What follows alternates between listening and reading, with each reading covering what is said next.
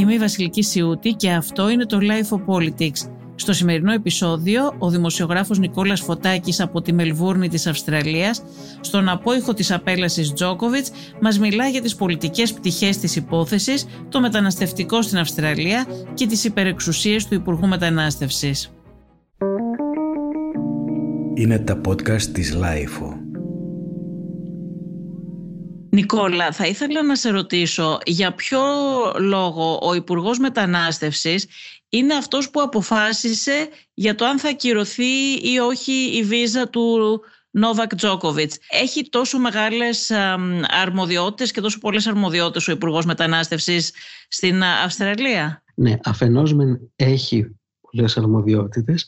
Αφετέρου πριν από λίγα χρόνια ε, δεν θυμάμαι ακριβώς αν ήταν το 16 ή το 17, ψηφίστηκε από το Κοινοβούλιο της Αυστραλίας, από το Ομοσπονδιακό Κοινοβούλιο της Αυστραλίας, του δόθηκαν αυτές οι αυξημένες αρμοδιότητες να είναι στην διακριτική ευχέρεια του Υπουργού η τελική απόφαση για κάποια τέτοιου είδους ζητήματα, ακόμη και για το αν θα αφαιρέσει από κάποιον πολίτη που έχει διπλή ηθαγένεια την Αυστραλιανή ηθαγένεια. Ήταν λίγο ακραίο αυτό, δηλαδή είναι οριακά αυταρχικό ο, το, το, ο τρόπος που έγινε και οι εξουσίες οι αυξημένες που παραχωρήθηκαν στον Υπουργό Μετανάστευσης αλλά δεν υπήρξαν και σημαντικές αντιδράσεις γιατί όλο αυτό έγινε στο πλαίσιο της προστασίας από τρομοκρατία και ξέρω εγώ τι. Ξέρουμε ότι υπάρχει μια πολύ αυστηρή ε, μεταναστευτική πολιτική στην Αυστραλία αλλά είναι θέμα του Υπουργείου Μετανάστευσης οποιοδήποτε επισκέπτεται τη χώρα και για οποιοδήποτε λόγο, δηλαδή είτε είναι τουρίστας είτε είναι αθλητής, όλα εμπίπτουν στις αρμοδιότητες του Υπουργείου Μετανάστευσης πλέον. Το Υπουργείο Μετανάστευσης φυσικά βάζει τους κανόνες για, ποιος, για, το, για το τις προϋποθέσεις... Γιατί ο τουρίστας και ο αθλητής δεν είναι μετανάστης. Ναι, όχι δεν είναι μετανάστης, αλλά η, η γενικότερη φύλαξη των συνόρων και το ποιος μπαίνει στη χώρα και με ποιον τρόπο είναι αρμοδιότητες του Υπουργείου Μετανάστευσης. Τι εννοούμε; Ε, για να μπει στην Αυστραλία χρειάζεται να έχεις βίζα. Η βίζα αυτή είναι ανάλογη με τον σκοπό της επίσκεψής σου στη χώρα. Αν είσαι τουρίστας, παίρνεις μια τουριστική βίζα που είναι μια σχετικά απλή διαδικασία. Αν έρχεσαι εδώ για να εργαστείς είναι μια πιο πολύπλοκη διαδικασία, χρειάζονται έλεγχοι κτλ. Όλα αυτά εμπίπτουν στις δραστηριότητες και στο χαρτοφυλάκι του Υπουργείου Μετανάστευσης. Συγκεκριμένα τώρα για να, να αφαιρέσει από κάποιον την, το δικαίωμα εισόδου στη χώρα ή κάποιον που έχει, ναι, ε, να, κάποιον που έχει ήδη πάρει βίζα να παρέμβει ο υπουργός και να την αφαιρέσει είναι κάτι που για να είμαι ειλικρινής δεν το έχω δει, αλλά είναι και υποθέσεις που αν έχουν συμβεί δεν θα είχαν πάρει και το φως της δημοσιότητας τόσο έντονο. Σίγουρα, ναι, ναι. Ε, όσο η περίπτωση του Τζόκοβιτς. Οπότε, ναι, υπάρχει, υπάρχουν αυξημένες εξουσίες στον Υπουργό, πέρα από το ότι το Υπουργείο Μετανάστευσης είναι αυτό που ρυθμίζει τα της εισόδου διαφόρων το ποιος μπαίνει στην χώρα και ποιος βγαίνει από τη χώρα αλλά έχει και αυξημένες αρμοδιότητες ο υπουργός έχει δηλαδή την διακριτική ευχέρεια να αποφανθεί για συγκεκριμένες περιπτώσεις γι' αυτό και εμφανίζεται μετά την δικαστική απόφαση να, να γνωμοδοτήσει και να δώσει την τελική ε, έγκριση ή όχι. Νικόλα, έχει και αυτή τη δυνατότητα η εκτελεστική εξουσία στην Αυστραλία να ακυρώνει αποφάσεις της δικαστικής εξουσίας; Όχι, γι' αυτό λέμε ότι είναι μια εξαιρετική ε, περίπτωση και είναι μια ε, ακρεφνής, πώς να το πω τώρα, ε, παραβίαση όσων ξέραμε, το ότι δόθηκαν αυτές οι αρμοδιότητες και τώρα τις βλέπουμε και να ασκούνται. Και όπως είπες και εσύ πριν, μπορεί να είχαν ξανασκηθεί στο παρελθόν, αλλά να μην ήταν γνωστό, γιατί σίγουρα δεν θα είχαν τόση δημοσιότητα όσο η υπόθεση Τζόκοβιτς. Πάντως, ναι. για τον Άλεξ Χοκ, τον Υπουργό Μετανάστευσης, έχουμε διαβάσει κάποια πράγματα τα οποία δείχνουν ότι είναι ένας πολύ συντηρητικός πολιτικός, μάλλον. Ότι από, από, τότε που, από τη στιγμή που ανέλαβε το Υπουργείο Μετανάστευσης, η ίδια αυστηρή πολιτική της Αυστραλίας στον τομέα αυτό έχει γίνει πολύ αυστηρότερη. Ο ίδιος ε, επέρεται, σύμφωνα με κάποια άρθρα που έχω διαβάσει, ότι η Αυστραλία έχει γλιτώσει με την πολιτική αυτή ε, από επικίνδυνους και βίαιους ε, παραβάτες, χαρακτηρίζοντας κατά κάποιο τρόπο τους μετανάστες ε, ως, ως τέτοιους. Έχει πει κάποια πράγματα έτσι ακραία για τους ομοφιλόφιλους ότι δεν πρέπει να αντιμετωπίζονται ε, ως ίσοι από τον νόμο, τουλάχιστον σε κάποια άρθρα που έχω διαβάσει, κάποια ρεπορτάζ. Και θυμάμαι ότι κάτι άλλο που είχα διαβάσει είναι ότι στο προηγούμενο κυβερνητικό πόστο του είχε βρεθεί πάλι στο επίκεντρο κάποιων έτσι, δημοσίων συζητήσεων και αντιδράσεων επειδή είχε αρνηθεί να παρέμβει στην περίπτωση μιας γυναίκας με διανοητική αναπηρία που είχε κάνει αίτηση για μόνιμη διαμονή στην Αυστραλία την ναι, οποία ναι. φρόντιζε η οικογένειά της και η απόρριψή της θα σήμαινε την επιστροφή στην ε, χώρα της όπου δεν υπήρχε ούτε οικογένεια ούτε κάποιος να την περιθάλψει. Ε, ισχύουν ε, όλα αυτά για τον Άλεξ Χόκ, δηλαδή είναι ένας τόσο αυστηρός και συντηρητικός πολιτικός. Ναι, ο Άλεξ Χόκ είναι ένα παιδί του κομματικού σωλήνα του Φιλελεύθερου Κόμματος που είναι το ας πούμε συντηρητικό κεντροδεξιό κόμμα της Αυστραλίας. Το, το, εδώ και πάρα πολλά χρόνια κατεβαίνει στις εκλογές από κοινού με το Εθνικό Κόμμα που είναι σαν να λέμε πιο λαϊκή δεξιά. Το Εθνικό Κόμμα ας πούμε είναι, ε, έχει μεγαλύτερη επίχυση στις αγροτικές περιοχές ενώ το Φιλελεύθερο Κόμμα περισσότερο στις αστικές περιοχές και έχουν κάνει έναν συνασπισμό και κατεβαίνουν μαζί δεκαετίες δηλαδή στις ε, εκλογές. Είναι στην εξουσία εδώ στην Ομοσπονδιακή Κυβέρνηση από το 2013 κάτω από τρεις διαφορετικούς πρωθυπουργούς. Ο, ο Χοκ πήρε κυβερνητικό χαρτοφυλάκιο, μπήκε στο, στην κυβέρνηση το 2018. Είναι σχετικά νέος ε, σε ηλικία, είναι 40 ε, θεωρείται και, και Έλληνας κάπου διάβασα. Νομίζω ότι η μητέρα του είχε καταγωγή ελληνική. Η μητέρα του, η, η μητέρα του είχε ελληνική καταγωγή. Η, ήταν οι παππούδες του, ο παππούς και η γιαγιά του από το Χορτιάτη και μάλιστα ο ίδιος στην παρθενική του ομιλία στο κοινοβούλιο ε, έκανε μηνύα στη μητέρα του, την έχασε όταν ήταν 10 ετών, ήταν δασκάλα και στην γιαγιά του και είπε ότι η γιαγιά του ε, ψήφιζε πάντα το Εργατικό Κόμμα, που είναι το ας πούμε κεντρό αριστερό κόμμα, αλλά από τότε που, μπήκε αυτός, που κατέβηκε αυτός στις εκλογές, άλλαξε και ψηφίζει τους φιλελεύθερους και χειροκρότησε το κοινοβούλιο και ανοησίες. δεν ξέρω ποια είναι η, ποιο είναι ακριβώς το ιστορικό της οικογένειάς του.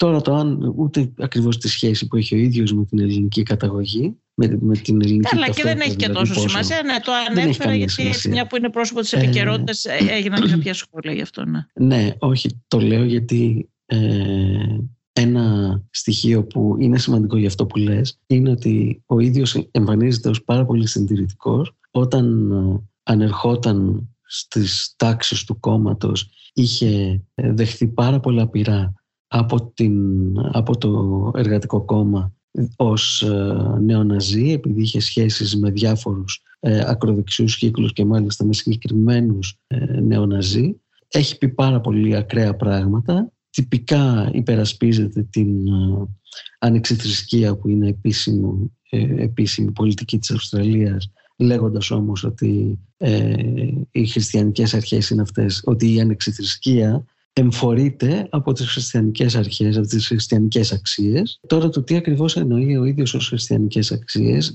και εκεί έχει να κάνει με το πόσο Έλληνας όχι αισθάνεται. Δεν ξέρω, έχασε τη μητέρα του σε ηλικία 10 ετών, δεν φαίνεται να έχει ε, πέρασε από ε, την Ελληνοορθόδοξη Εκκλησία. Ο ίδιος είναι, έχει μεγαλώσει στην Αγγλικανική Εκκλησία και μάλιστα είναι μέλος ε, μιας ε, εκκλησίας που λέγεται Hillsong που είναι αυτά που λέμε mega churches, είναι αυτές οι, ε, αυτά που βλέπουμε στη, κυρίως στην Αμερική που είναι κάτι στάδια, κάτι αχανή θέατρα με χιλιάδες κόσμο μέσα που τραγουδάνε και κάνουν κηρύγματα από τα μεγάφωνα και είναι μια επιχείρηση πολλών εκατομμυρίων και αυτή. Και λέω αυτό ότι έχει, παίζει κάποιο ρόλο διότι ο Πρωθυπουργός της Αυστραλίας ο Σκοτ Μόρισον είναι μέλος αυτής της εκκλησίας και μάλιστα δέχεται και κριτική γι' αυτό διότι είναι ένας θρησκόληπτος και μάλιστα αυτού του είδους θρησκοληψίας. Τώρα το αν είναι αυστηρός ως υπουργός Μετανάστευσης δεν είμαι ακριβώς σε θέση να το κρίνω με την έννοια ότι ανέλαβε το χαρτοφυλάκιο το Δεκέμβριο του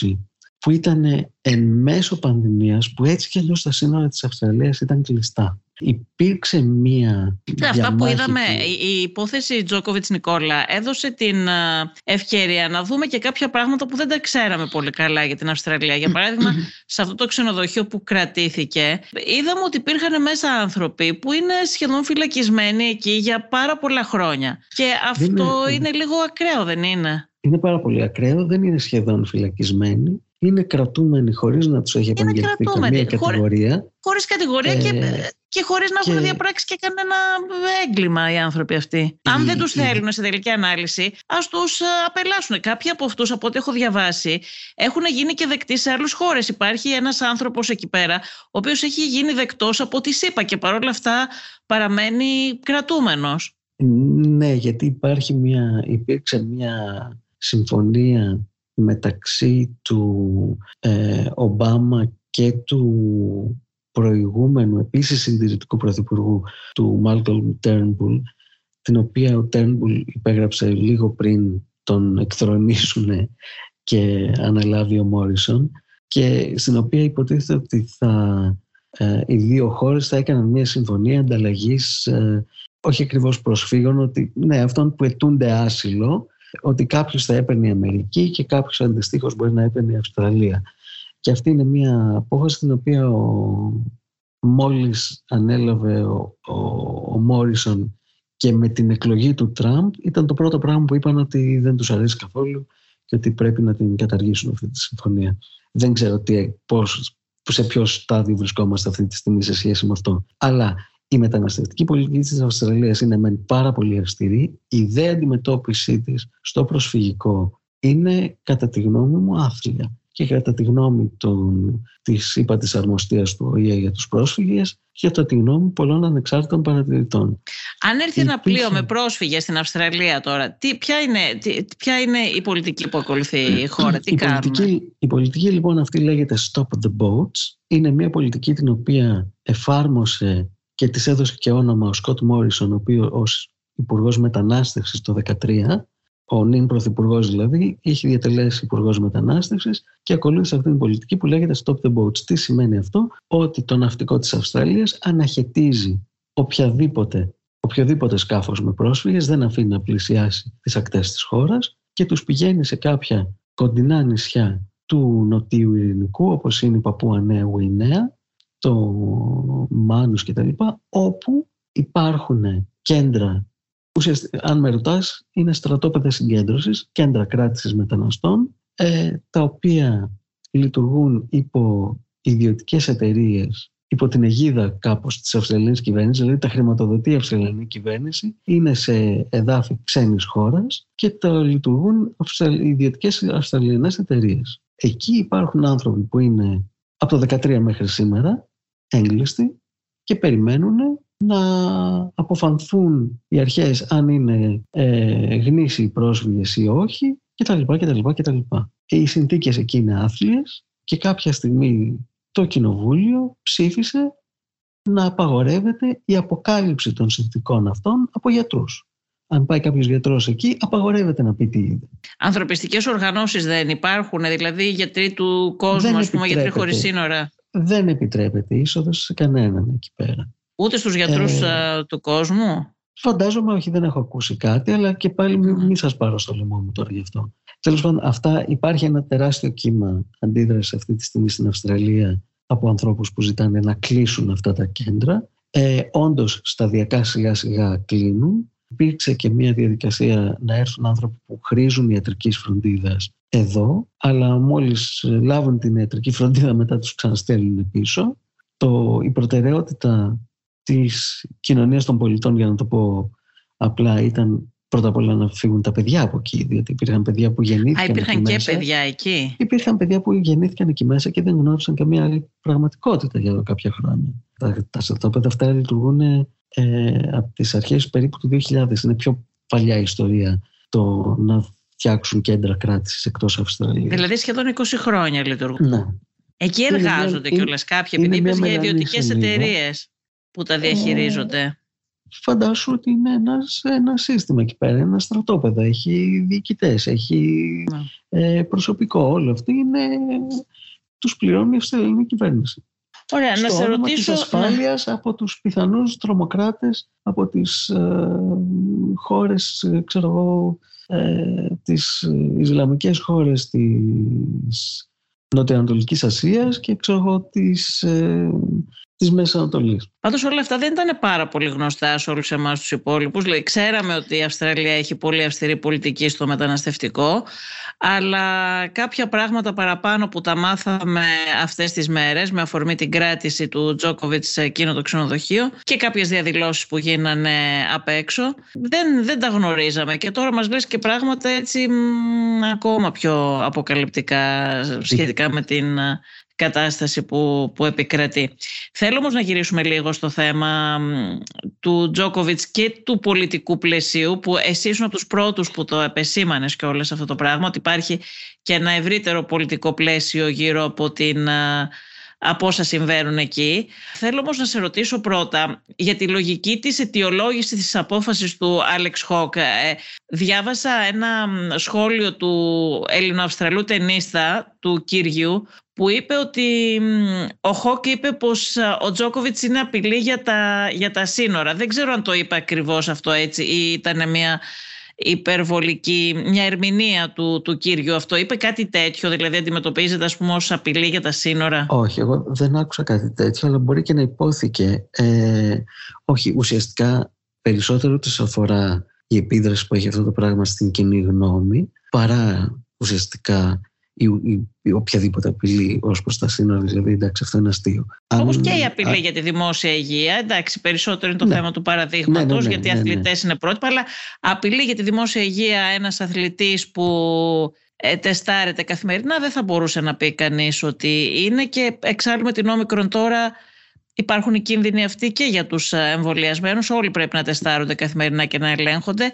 Περισσότερο είναι το ότι το αν είπε ψέματα, η συμπεριφορά που είχε ο Τζόκοβιτς, το αν έθεσε σε κίνδυνο κάποιους άλλους όταν, ήταν, όταν είχε νοσήσει, αν είχε νοσήσει. Ναι, όλα αυτά που, που προέκυψαν. Ναι, δηλαδή ναι μεν ένας αθλητής τεστάρεται κανονικά αλλά έχει δείξει ο ίδιος ο Τζόκοβιτς εξαιρετική ανευθυνότητα οπότε αυτό ενδεχομένως να δικαιολογεί τα περί απειλής για τη δημόσια υγεία αλλά ουσιαστικά η ουσία της υπόθεσης δεν είναι το αν ο Τζόκοβιτς αποτελεί απειλή για τη δημόσια υγεία. Ο, η βίζα του Τζόκοβιτς ακυρώθηκε διότι ο ίδιος είχε δηλώσει ψευδή στοιχεία στην, στην αίτησή του. Έκανε τα λάθη, δηλαδή, διαπίστωσαν δηλαδή, αυτά, Νικόλα. Τα διαπίστωσαν, γιατί μέχρι τώρα δεν έχουμε δει. Έχουμε δει δημοσιογραφικές αποκαλύψεις για το θέμα αυτό. Αλλά η κυβέρνηση της Αυστραλίας δεν έχουμε δει να έχει βγει και να έχει πει ότι ο Τζόκοβιτς μας είπε ψέματα ή το πιστοποιητικό του ήταν ε, ψευδές. Ε, έχουν πει κάτι τέτοιο; Ε, πρώτα απ' όλα νομίζω ότι δόθηκε πριν από λίγο στη δημοσιότητα. Σήμερα δηλαδή δώσανε στη δημοσιότητα και το πιστοποιητικό. Αλλά και τα, το, πιστι... την, το πιστοποιητικό έχει διαρρεύσει από, δημοσιογραφική, από δημοσιογραφικές πηγές. Την αίτηση, την αίτηση. Για το πιστοποιητικό υπάρχουν, υπάρχει, υπάρχουν δύο πράγματα. Το ένα είναι ότι η κυβέρνηση της Αυστραλίας λέει όποιος μπαίνει στην Αυστραλία οφείλει να είναι εμβολιασμένος ή να έχει ειδική εξαίρεση για ιατρικούς λόγους. Ο Τζόκοβιτς επικαλέστηκε ως εξαίρεση για ιατρικούς λόγους το ότι είχε ο ίδιος νοσήσει από COVID, κάτι το οποίο ρητά αναφέρεται στην ιστοσελίδα του Υπουργείου Μετανάστευσης ότι δεν είναι δεκτό, δεν μπορεί να γίνει δεκτό. Δηλαδή, δεν μπορεί κάποιος να επικαλεστεί αυτό ως ιατρικό λόγο προκειμένου να εισέλθει στην Αυστραλία. Και γιατί του έδωσαν βίζα αρχικά τότε, έχουν εξηγήσει; Ε, γιατί προφανώς εκεί πιθανόν να υπάρχει και κάποιο λάθος από τις υπηρεσίες μετανάστευσης ή ο ίδιος δήλωσε κάτι το οποίο μετά δεν επαληθεύτηκε από τα έγγραφα που χρειάστηκε να προσκομίσει. Ε, τον άφησαν να πετάξει, τον άφησαν να έρθει να προσγειωθεί στην Αυστραλία. Θα μπορούσε να γίνει ο έλεγχος νωρίτερα και να του πούνε ότι δεν έχεις τα κατάλληλα χαρτιά, δεν μπορείς να, να έρθεις, δεν σε δεχόμαστε. Ναι. Άρα υπάρχουν, έχουν γίνει κάποια πράγματα, δεν έχουν γίνει έχουν, σωστά έχουν γίνει ούτε από τις Αυστραλιανές αρχές. Όπως είπαμε, το, Australia, το, ο Τένις Αυστραλία διαβεβαίωσε τον Τζόκοβιτς ότι θα μπορέσει να μπει στη χώρα. Ε, και του έδωσε κακές συμβουλές ως προς το πώς να συμπληρώσει, πώς δηλαδή να, να προσεγγίσει αυτό το θέμα. Η κυβέρνηση της Βικτόριας, για την οποία όπως, έχουμε, όπως είπα πριν είναι μια κότα με χρυσά αυγά το Australian Open. Έκανε δεκτό το, την, την νόσηση ως ιατρική εξαίρεση. Αλλά αυτό μπορεί να ισχύει για την πολιτεία της Βικτόριας, αν δηλαδή έρθει κάποιος από γειτονική πολιτεία ε, και πει δεν έχω κάνει εμβόλιο, έχω ιατρική εξαίρεση διότι έχω νοσήσει και έχω τα αντισώματα. Ξέρω. Αυτό ναι μεν η, το Υπουργείο Υγείας της Βικτόριας μπορεί να το κάνει δεκτό, αλλά δεν σημαίνει ότι θα μπορέσει να έρθει στη χώρα δεδομένου ότι το Υπουργείο Υγείας της Ομοσπονδίας δεν το κάνει δεκτό. Εκεί λοιπόν είναι λίγο το, οι, οι διαφορές που υπάρχουν ανάμεσα στην πολιτεία και την Ομοσπονδία. Ε, είναι έγινε λοιπόν λάθος και από το Υπουργείο Αθλητισμού της Βικτόριας και από το Υπουργείο Υγείας της Βικτόριας και μέσα σε όλο αυτό το πράγμα υπάρχει και αυτό που είπαμε το μικροκομματικό παιχνίδι που ο ένας προσπαθεί να υπονομεύσει τον άλλον. Η Ομοσπονδιακή Κυβέρνηση λοιπόν θεωρώ ότι εκμεταλλεύτηκε αυτή την ιστορία για να αδειάσει την κυβέρνηση την πολιτική της Βικτόριας και να δώσει τη δυνατότητα στον Να πούμε ότι είναι διαφορετικής προ... πολιτικής προέλευσης. Έτσι, ότι είναι άλλες οι δυνάμεις πολιτικές που ναι, στηρίζουν την Ομοσπονδιακή το... κυβέρνηση. Η, η κυβέρνηση της πολιτείας, ε, τη, τη Βικτόρια, την, η κυβέρνηση είναι το, στην κυβέρνηση το Εργατικό Κόμμα, ενώ στην ε, Ομοσπονδία το Φιλελεύθερο και το Εθνικό. Και έδωσε πλέον την ευκαιρία στον Πρωθυπουργό Σκοτ Μόρισον να δείξει πυγμή ότι ο ίδιος ασκεί αυστηρή πολιτική. Τον δεξιό πρωθυπουργό της Ομοσπονδιακής ναι, Κυβέρνησης να τα λέμε, γιατί ίσω δεν τα ξέρουν όλοι και ναι. δεν αντιλαμβάνονται το πολιτικό παιχνίδι που υπάρχει Ακριβώς. εδώ πέρα το πλαίσιο. Ότι δεν πάει να είσαι ο Τζόκοβιτς και να σου επιτρέπει η κυβέρνηση της Βικτόριας να εμφανίσεις την νόσησή σου ως ε, αποδεικτικό, ως εξαίρεση, ως ιατρική εξαίρεση. Εδώ δεν παίζουμε, εδώ είμαστε Αυστραλία και Γι' αυτό και ο Άλεξ Χοκ βγαίνει και ως αυστηρός και γι' αυτό είχε βγει και ο Μόρισον στο Twitter με το που έγινε αυτή η ιστορία και είπε ότι ο νόμος είναι νόμος και ισχύει για όλους. Ναι, αυτό, λοιπόν ήταν ένα, το, αυτό ήταν κυκλοφόρησε. Ένα μήνυμα. Ναι, αυτό ήταν ένα μήνυμα που είχε αποδέκτες στο εσωτερικό της χώρας. Αυτή τη στιγμή λοιπόν η Αυστραλία έχει εκτεθεί διεθνώς γιατί φαίνεται ότι είναι όπως λες εσύ, πώς γίνεται όλο αυτό. Δηλαδή έχουμε γίνει κατά κάποιον τρόπο ρεζίλοι, αλλά αυτό δεν τους ενδιαφέρει. Δεν ενδιαφέρει την Αυστραλία, την, την κυβέρνηση της Αυστραλίας, η εικόνα της προς τα έξω. Την ενδιαφέρει αυτή τη στιγμή το ότι το Μάιο κατά 90% έχουμε εκλογές. Το, έχουμε σίγουρα εκλογές, αλλά δεν ξέρω αν θα είναι Απρίλιο ή Μάιο. Και πρέπει κάπως να ξανακερδίσει το συντηρητικό τους συντηρητικούς ψηφοφόρους, οπότε κάνει δηλώσεις για εσωτερική κατανάλωση. Διάβασες, Έχει... Νικόλα, κάπου ότι ο πρώην Πρωθυπουργός της Αυστραλίας σχολίασε ηρωνικά τον Σκοτ Μόρισον, τον σημερινό Πρωθυπουργό της Ομοσπονδιακής Κυβέρνησης και είπε ότι η κυβέρνηση Μόρισον ακύρωσε τη βίζα του Τζόκοβιτς για να κερδίσει τις εντυπώσεις στα μέσα μαζικής ενημέρωσης και αναρωτήθηκε και αυτός αυτό που είπαμε και εμείς πριν ότι γιατί στο καλό εξέδωσαν τη βίζα εξ αρχής και χαρακτήρισε όλο αυτό το πράγμα που έγινε ως πολιτικό περισπασμό από τα άδεια ράφια και στα σούπερ μάρκετ προφανώς και την έλλειψη rapid test. υπαρχει τέτοιο θέμα, υπάρχουν άδεια ράφια στην Αυστραλία και έλλειψη rapid test.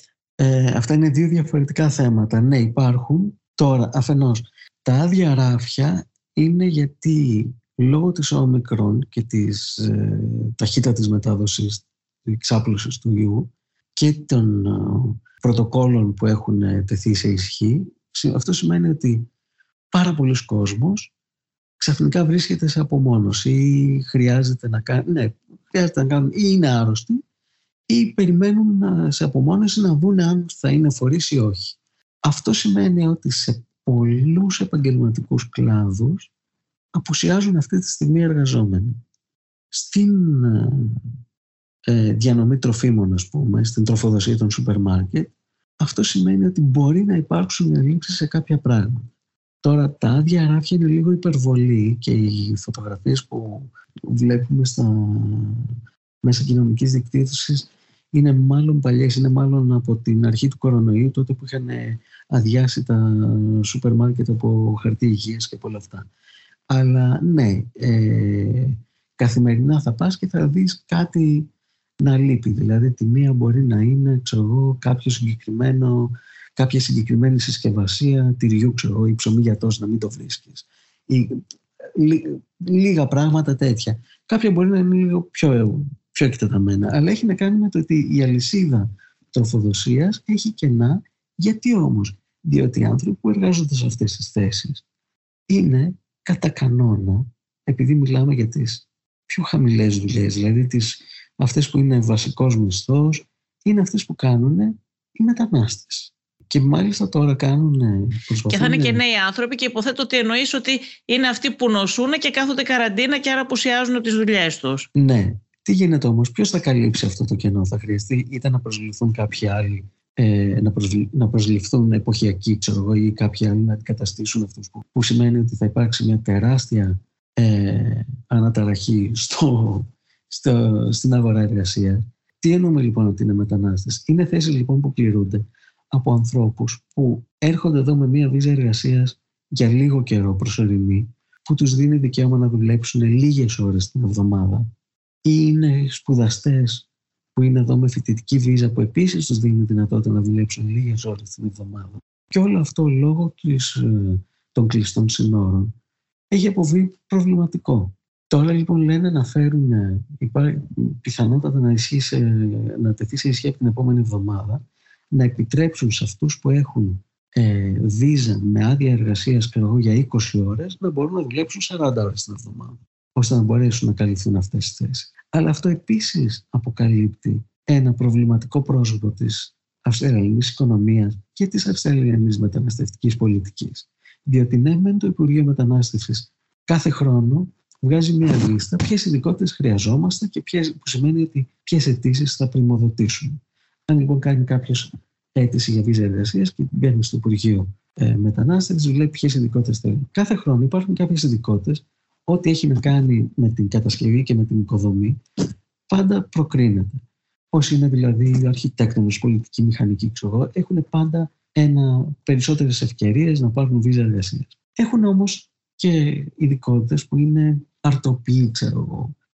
τέτοια, τέτοιες ειδικότητες. Υπάρχουν ε, όλη η αγροτική οικονομία της Αυστραλίας στηρίζεται στους εποχιακούς εργάτες που έρχονται να δουλέψουν στη συγκομιδή. Αυτοί είναι μετανάστες από τις γύρω χώρες της Ασίας που έρχονται για λίγο, κάνουν τα μεροκάματα και γυρίζουν πίσω. Ή είναι άνθρωποι που είναι νέοι και έρχονται για τουρισμό με εργασία, δηλαδή είναι οι backpackers, έρχονται με το σακίδιό τους, δουλεύουν ένα μήνα στα χωράφια και μετά κάθονται δύο μήνες και κάνουν διακοπές.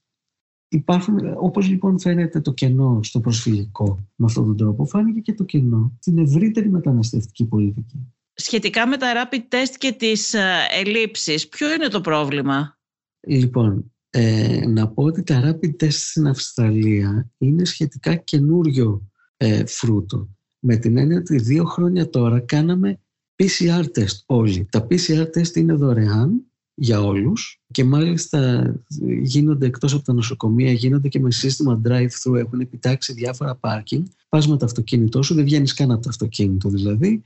Μπορεί να είναι μια ώρα που να, είναι, να είσαι δύο-τρεις ώρες στο αυτοκίνητο μέχρι να κάνεις το τεστ, ανάλογα με, την, με το πόσοι θα πάνε να εξεταστούν. Αλλά μπορεί να τελειώσει και σε 10 λεπτά, ανάλογα, είναι θέμα τύχης. Και έχεις το αποτέλεσμα, σου έρχεται με SMS σε 24 ώρες ή αν, έχεις, αν είσαι φορέας, αν διαγνωστείς ως φορέας, σου έρχεται τηλεφώνημα. Το, τον τελευταίο μήνα, λόγω του φόρτου εργασίας που έχουν τα εργαστήρια και γενικότερα το μέσο της υγείας, γιατί έχει, έχει διαλυθεί, έχουν δουλέψει όλοι πάρα πολύ εντατικά στη διάρκεια της πανδημίας και έχουν αρχίσει να, να χρειάζονται και διακοπές οι άνθρωποι ενδεχομένως. Και τώρα με τις γιορτές, τα, ο χρόνος ο χρόνος της, του, της έκδοσης των αποτελεσμάτων έχει αυξηθεί πάρα πολύ. Δηλαδή κάνεις PCR και σου έρχεται το αποτέλεσμα σε 5-6 μέρες. Γι' αυτό το σκοπό λοιπόν αποφάσισαν τελικά να κάνουν δεκτά και τα rapid test.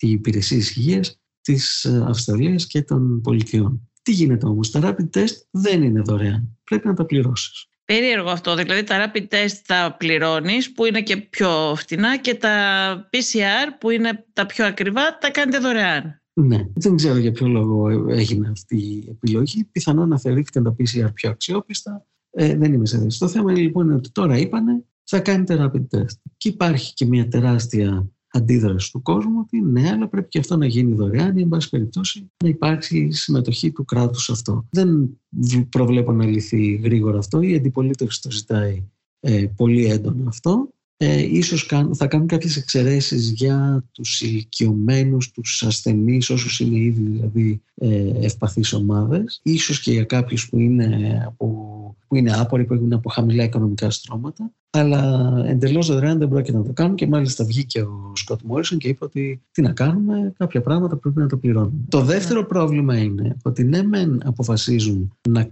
καλούν τον κόσμο να κάνει rapid test, αλλά δεν κάνουν, δεν κάνουν τις σωστές παραγγελίες. Δηλαδή δεν παρήγγειλαν ικανή ποσότητα ώστε να καλύψει τις ανάγκες ε, του πληθυσμού.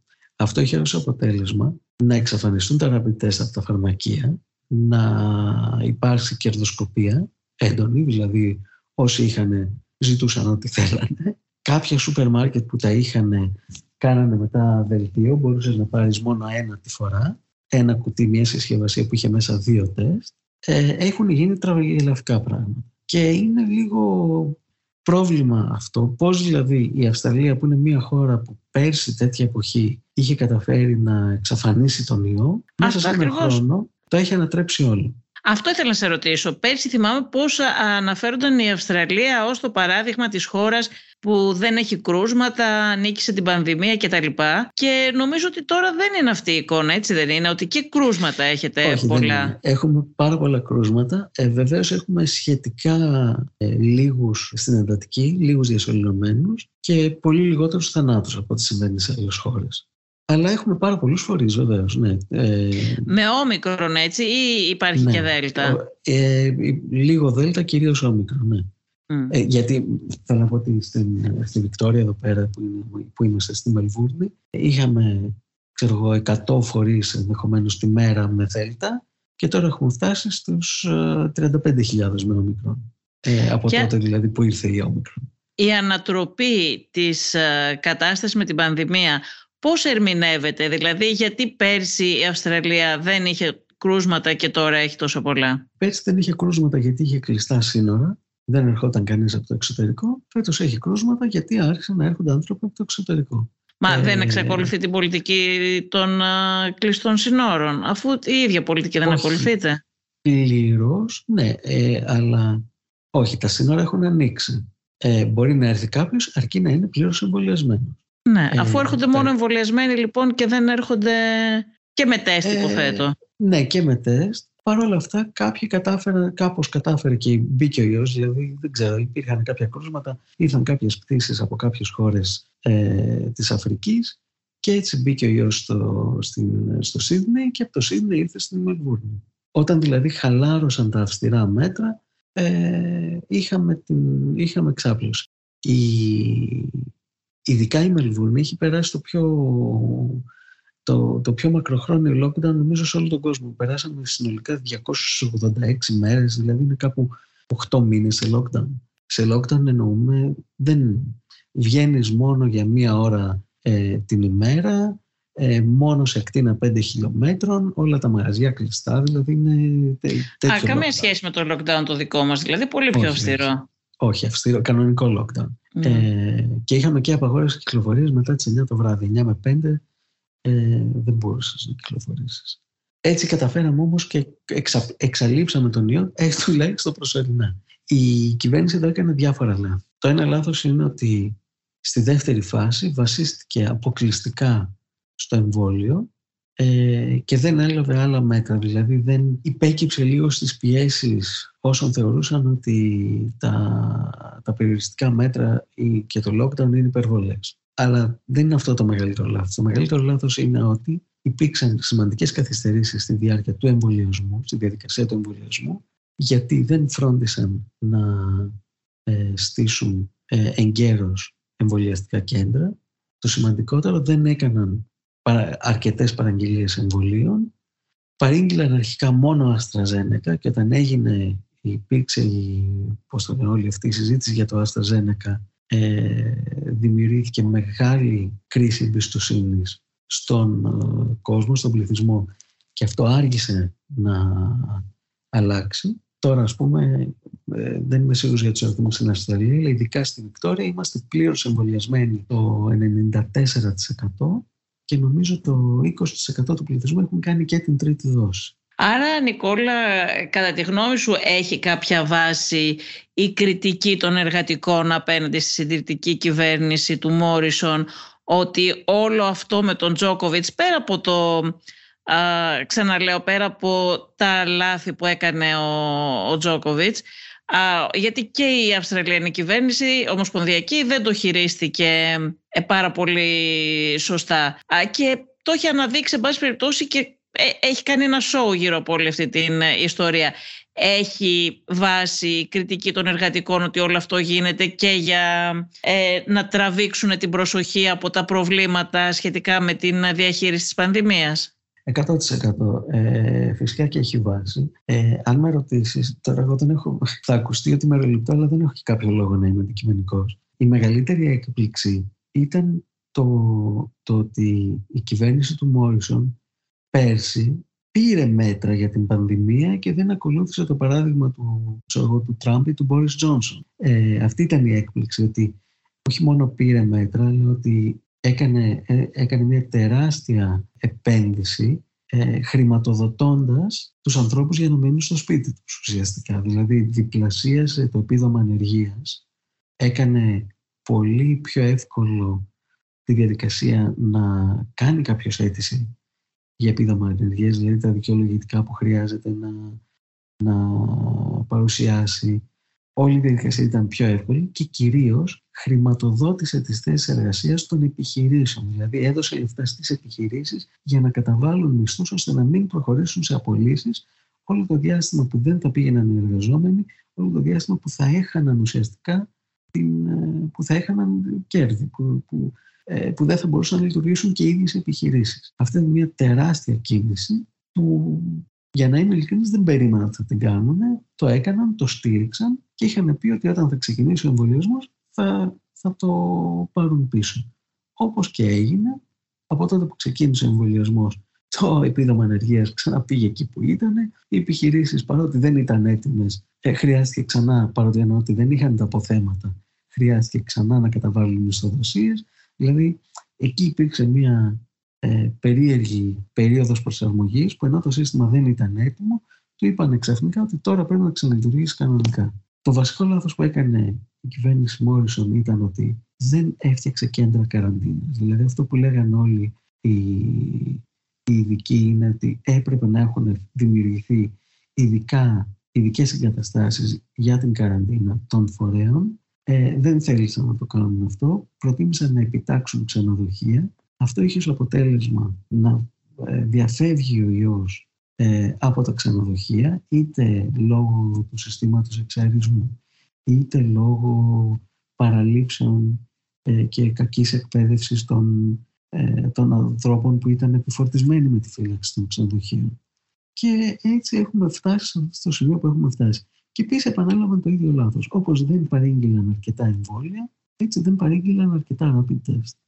Ωραία, νομίζω ότι μας έδωσες ε, μία εικόνα, ε, έτσι το γενικότερο πλαίσιο που έχει ενδιαφέρον και μας βοήθησες να καταλάβουμε λίγο καλύτερα τι συμβαίνει ε, και στην Αυστραλία που με αφορμή την υπόθεση Τζόκοβιτς ασχοληθήκαμε και γενικότερα.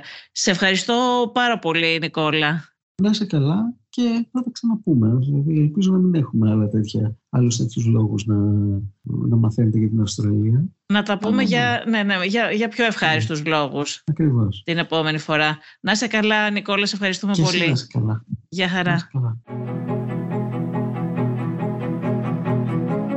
Ακούσατε τη Βασιλική Σιούτη και το Life of Politics, το οποίο φιλοξένησε τον Νικόλα Φωτάκη από την Αυστραλία.